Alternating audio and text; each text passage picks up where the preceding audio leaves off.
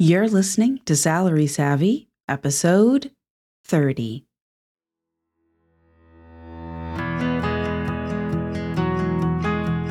On this podcast, we explore how to advance the wealth and careers of women and other marginalized communities in tech. Here, you'll find practical, actionable advice that helps you scale your career and unapologetically create a life you love. I'm your host, Chrissy Battle, and thanks for joining me on this journey.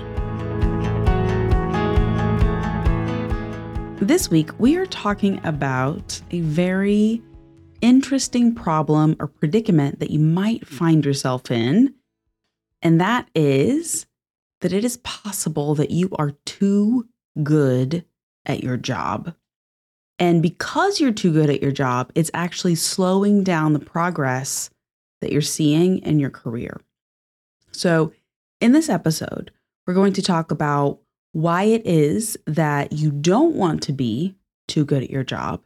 And to be clear, I'm not saying that I'm going to advise you to half ass things. We're going to be very specific about what being too good means and why it's not something that you want to strive for, as well as how to combat getting into that position, or if you are finding yourself there right now, how to get out of it.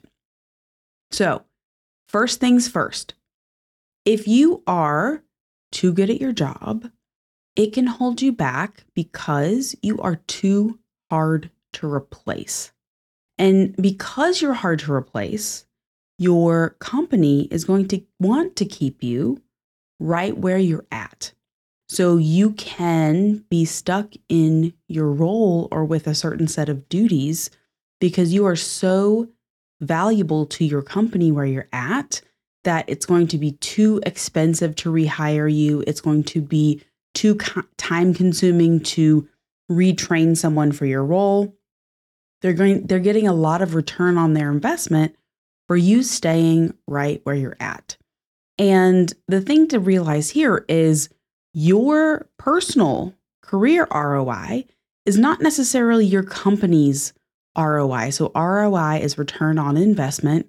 So, for your company, where they want you, where you're going to have the biggest impact for them or the biggest cost savings or that return on investment, that might not be where you in your own career are going to see those things. So, what you might want to see is career advancement, promotions, more money, cooler projects, more opportunities, whatever it is. If you're stuck in a role that you're so good at that you can't be replaced, it's going to be hard for you to find those opportunities.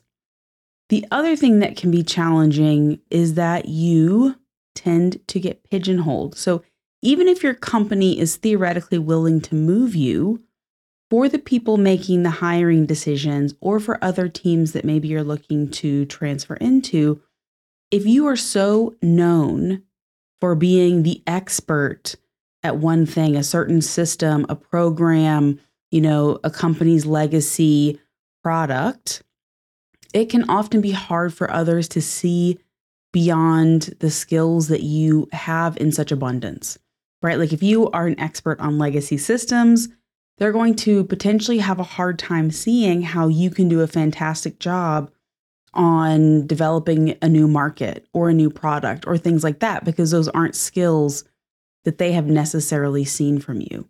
So, being good at our jobs is something that we all want to experience, right? We don't want to be bad at our jobs. That's a terrible feeling to feel stressed or incompetent or like your skills growth isn't matching the growth that's demanded in your role. That's never fun. You don't want that. What I personally like to think for is I want to aim for like a B plus, borderline A right? Like, I do want to do a good job on my own career. And this is how I would encourage you to think about it too. Like, letter grades, I feel like are kind of the easiest way to communicate this. But, you know, don't go for like A plus plus with extra credit bonus points all the time. Like, you do want to do a good job, like more than acceptable, more than average, because you want everyone around you to see your potential and your drive but you don't want to do such an A plus plus with bonus points job in your specific role again, that you can't be replaced in that role because you've t- become too valuable where you're at. So when you are working at like a B plus level, you're showing a lot of potential. You're showing that you have a good command of the subject that you're working in. And you also have the potential to bring that same amount of skill acquisition and dedication and value that you can bring to your current role. People can see how that can translate to success in other places. That's where you want to make sure that you are doing a good job. You don't want to do an irreplaceable job. Let's talk about ways to combat becoming too good at your job. So, the first one that I think is helpful to think about is one we've already touched on, and that is just making sure that you are doing a good enough job. So, we already touched on that with the letter grades thing in terms of you want to be viewed as capable in your role. You do not want to be known as the knower of all things in a specific subject. The other thing, if you're currently in that position where you are too valuable at your current company to be replaced, really the best way for you to get out of that situation is to find a position in a new company where you're not going to be pigeonholed or where you're not specifically associated with that role or program that you're having a hard time moving out of in your current company. So that is going to be your most likely path out. One of the other things that can be helpful is to seek projects versus programs. So, what I mean by that is if you are essentially feeling trapped in a role that you say you are managing a program or a legacy product or something that like that's the reason that it's so hard for you to be replaced and you don't want to get pulled back into that cycle again. Another thing you could think about is when you're looking at potentially those external promotions, looking at roles that are more project based. And so that would be companies that are looking to execute a specific, maybe a systems upgrade or a migration, or they are looking to build out a certain thing. So this is new work that you would be doing versus maintaining something that's already existing, developing products for an existing program. That could be one way that you kind of help isolate or insulate yourself because you have a project that has a start and a stop. And once it's executed, then you can move on to the next project. The next thing that you can do to help mitigate being trapped in a job that you are too good at is maxing out your education benefit. So I know I've talked about this on prior episodes, but just a super high level here is for most corporate roles, you're going to have some sort of education stipend.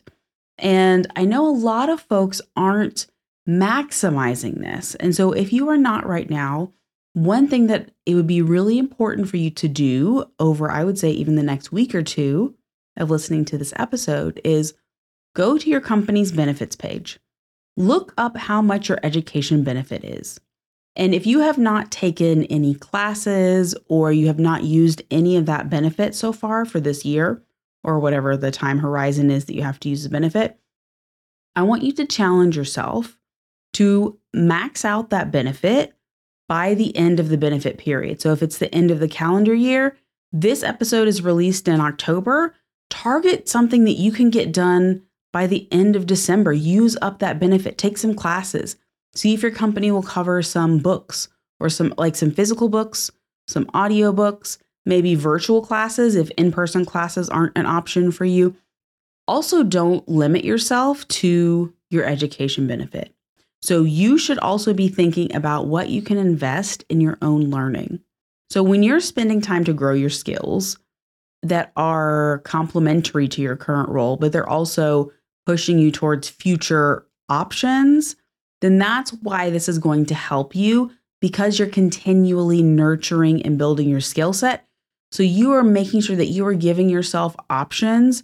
If you do want to look for external roles, you're going to make it easier because you have a new skill set that you can now leverage to help you make that transition or to help people see you in a different light. So, another thing that you can do is developing or nurturing a niche but transferable skill set. So you want to be looking at things that you can build skills around that are transferable to many companies, but is a very specific skill set. So maybe it's a type of management that you do, maybe it's a type of product that you support, maybe it's the type of primary system that you work on. The thing that you want to avoid here is your niche being a company's proprietary anything. Because if you are only able to work on one company's version of something, you're going to be more locked in there than you potentially want to be. So, by looking for a niche but transferable skill set that you can move to other companies, you're going to be opening up more options for yourself. And then the last one here is more of a privilege. It is usually more of a long term plan that you have to have, but it feels so amazing once you have it. And that is building up a sufficient emergency fund. So, why this is helpful in this scenario is just having the knowledge that you can leave at any time without having something else lined up, like another job, because you have an emergency fund that is sufficient to fund you while you find something else. That can be such a benefit for your mental health and navigating these situations because honestly, it can help you stay longer while you look for something external because you just have the knowledge that you have the power to leave if you want to at any time. And that can be hugely helpful. The other thing I'll note here is with the emergency fund, also being mindful of the climate that you're deploying it in.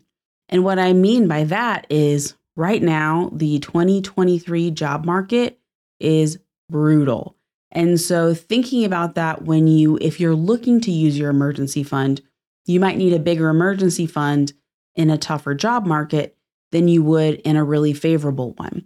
So, also make sure that you are gauging the job market, the climate before you exercise that emergency fund option to make sure that that fund is going to be sufficient cushion. But again, a really powerful option to have. All right, so we have talked about six ways that you can prevent yourself from being seen as too good at your job. So that is through leveraging things like your mindset. So, working on focusing on being good enough and not the best person that has ever worked this role in the entire history of this company's past. You want to be good enough so that you can be seen as having potential to move up, not potential to maximize this individual role. You want to look at things like external promotions, also making sure that you are seeking projects versus programs. Also, looking at maximizing that education benefit. So, here is a specific request for you. This is homework for you. When you listen to this episode, if you're listening to it at release, it's October. Make sure that if you have education benefit that expires in December, that you are using every penny between now and December. You have two months to figure it out. Again, sign up for a virtual class, an in person class. Maybe they cover audiobooks, maybe they cover physical books. Like, find something that you will be able to utilize to make sure that you are investing in yourself and using this free money, this free resource that you are able to leverage to further your career. The other piece here is don't let that stop you from investing in yourself as well. You don't have to wait for your company to set aside funds for you to build your skill set.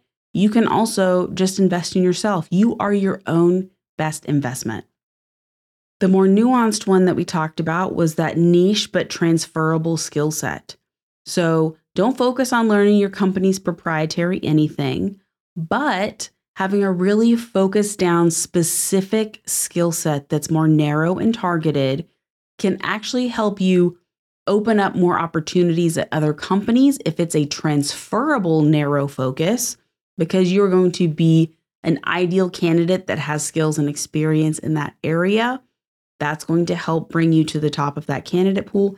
That's also typically going to transfer or translate to higher compensation because you have that narrow usually more rare, desirable skill set. That one can be a little bit harder to figure out in terms of how to niche down and narrow your focus, but that is something that you can work towards figuring out as you move through your career.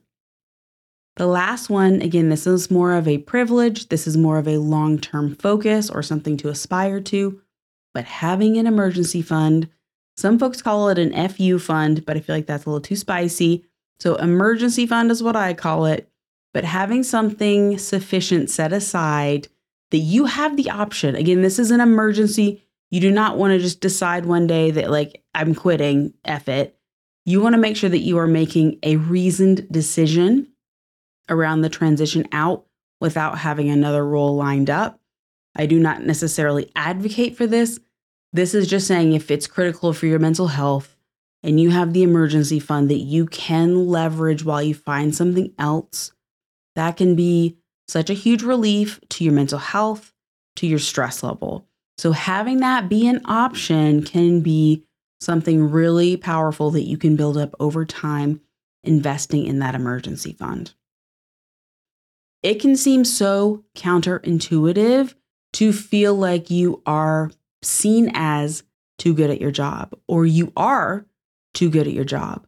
And it seems weird that that's something that you want to avoid. But one of the things that's important to remember in your career is you want to nurture skill sets that are promotable and transferable. And when you are working towards learning your current role or any future roles, make sure that you are doing a good job, right? That good enough job, but you are also leaving room for other people to see how you're going to move up to the next level and how those skills that you have right now, your performance in your current job, is going to help you get there.